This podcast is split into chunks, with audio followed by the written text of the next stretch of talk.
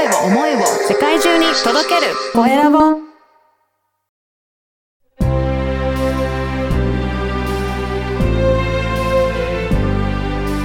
経営者の志。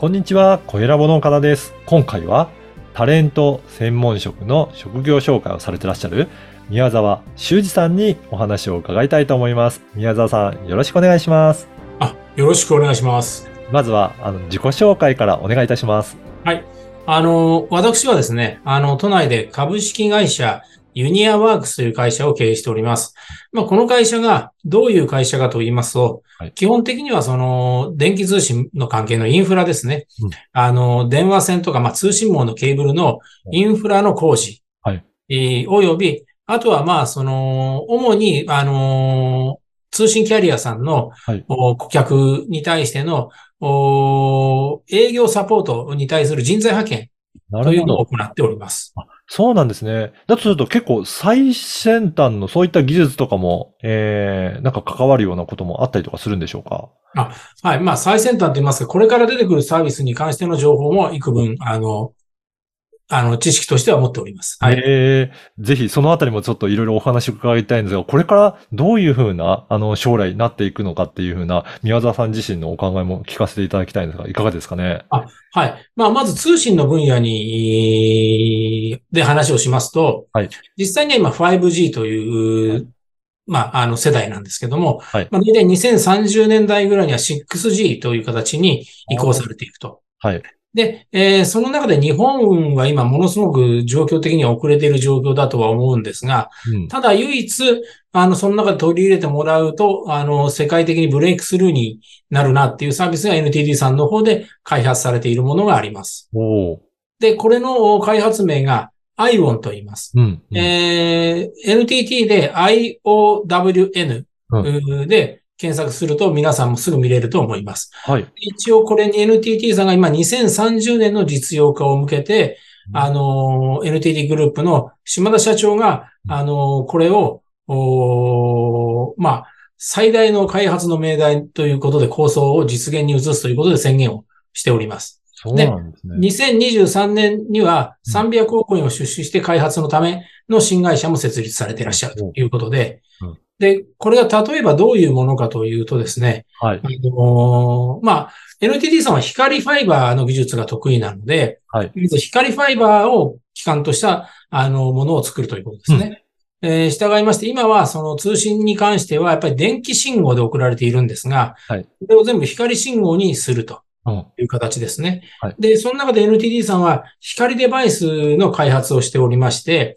実際にはその IC チップとか、あの、その半導体のところの部分も、その光デバイスを使ってやるという形を考えていらっしゃいます。うんまあ、簡単に言うとなんですけども、はいえーそれがどういうことかというと、まず通信速度で言うと、だいたい100倍から150倍ぐらいの速度になる。うんうんうん。で、まして、あと今度は電力損失ですね。はい。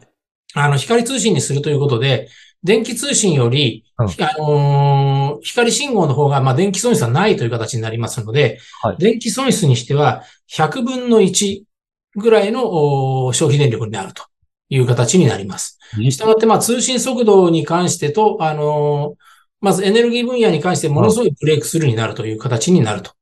いうような、あのーまあ、商品といいますか、あの、NTT の概念ですね。そうなんですね。いや、こういうのが導入されてると、ますます未来、ね、今エネルギー問題とかいろいろありますけど、そういったものも解消されていきながら、通信速度も上がっていくっていうところの技術なんですね。これだけで解消するかというと難しいんですが、うんただデータ速度が150倍ぐらいになると、は今の、あのー日本とか世界にあるデータセンターみたいなものは、うんまあ電気的にも、あの、容量的にもパンクしてしまうので、まあ、あの、今のウクライナの戦争とかを考えた場合にエネルギー事情を考えると、はい電力損失をものすごく減らさなければいけないと。うん、うん。そうなった時に、この光デバイスをそのデータセンターのところの部分に、うんえーせ設置することによって電力損失は、あのー100分の1になりますので、えーまあ、あのーこれが150倍の通信量を送った時に、うん。どんな情報量を送っても圧縮しないで送信ができるという。ような情報量が可能になりますので、まあ将来的にはチャット GPT の、みたいな AI とか、はい。そういったところのデータ量、あの、情報を得る量もそのぐらいの量になるという形になります。なるほど。ということは、将来的にはどんな、えーね、世の中になっていくというふうに、宮沢さんお考えですかね？あの、むしろまあこういったサービスができることによってうん、あの、AI というもののサービスが、うん。より、今よりも、あの、なんていうんですかね、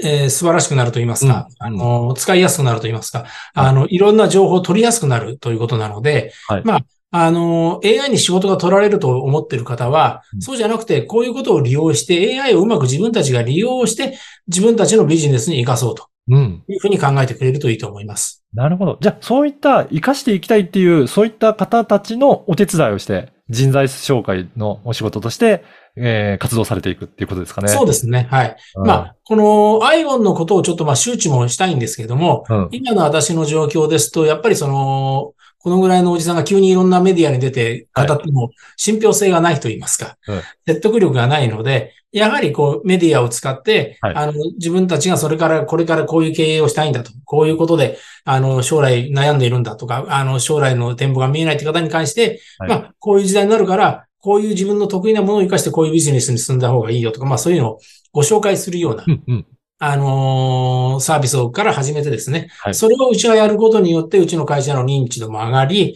じゃあ、そこによって人が集まってきて、今度はじゃあ人材としていろんなところにこう紹介できるような形になると。いうことなんですね。はい。はいぜひ、この番組ではですね、経営者の志という番組ですので、宮沢さんの志についても教えていただけるでしょうか。ああ、あの、ちょっと前までは、その、日本ってこう失われた30年って言ってますけど、まあ、あの、ものづくりのない国はダメだなとは思っていたんですが、はい。まあ実際は、あのー今こうなって物価もね、あのー日本はものすごく失われた30年で世界よりものすごく安いっていう形でインバウンドみたいなところで日本安いからいろんなところにね、海外旅行っていうことで日本に来ようっていう人がね、はい。増えているとは思うんですけども、まあその日本の得意なものっていうのを、まあ、あのーまあこういうメディアを通して、あの、紹介できれば、逆にものづくりはなくても、その日本の経済っていうところの部分の後押しはできるんじゃないかということで、はい。あとはまあそこに、あの将来、例えば町工場の人にしても何にしても仕事がなくなると思ってるような方たちに、新しいビジネスにこう移管していってもらって、あのその自分たちの今までやってきたことをさらに活かしてもらおうと。うん。いうようなことをお考えてますけど。なるほど。そのためにもやっぱり知ってもらう必要があるので、情報発信を 力を入れていらっしゃるっていうことですかね、これから。そうですね。まあ、あの、2032年ぐらいをゴールとして、うんまあ、あの、逆算していくと、まず自分たちがこういったことを発信するにあたって、あの、自分たちの信用性と言いますかね。あの、うちの会社が発信することに対しての信用性をまず高めたい。うん。で、高めるために、今、これからビジネスをやろうとか、どうしていいかわからない方たちのために、そういったことのご紹介とかお手伝いをすることによって、はいまあ、さらにうちの会社の認知も高めて、あの、その皆さんのご協力もしようという考え方ですね。そうですよね。そのためにね、実はこれから TikTok も開始されるっていうふうに計画されてるっていうことですが、はいはい。はいはい。ぜひ、あのね、実は宮田さん、今までそういった、あの、ね、あのなんだ、劇演劇とかの経験も、役者の経験も、もまあし、そうですね。あるっていうことであの20代の頃に、あの、劇団に入っておりまして、はいお芝居の経験がございますので、まあ、その自分も、なんていうのかな、自分がそういったところでお手伝いできるってなると、はいそういう部分をうまく使った方がいいのかなっていう考え方って、まあ、単純ですけどね。い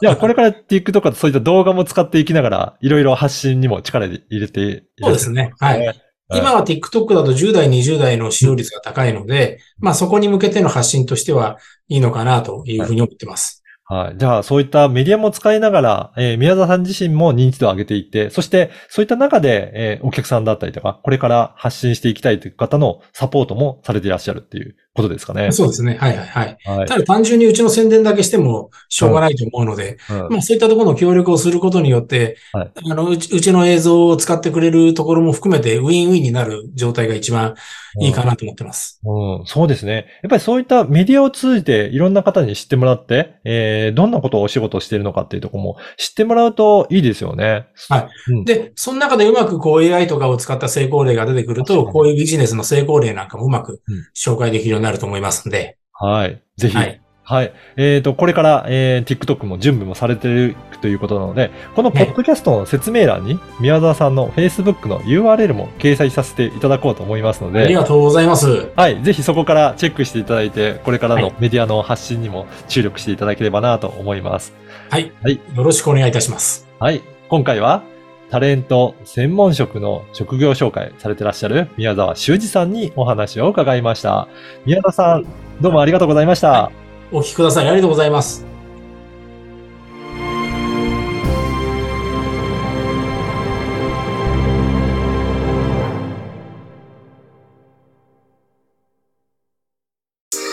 声を思いを世界中に届けるコエラボ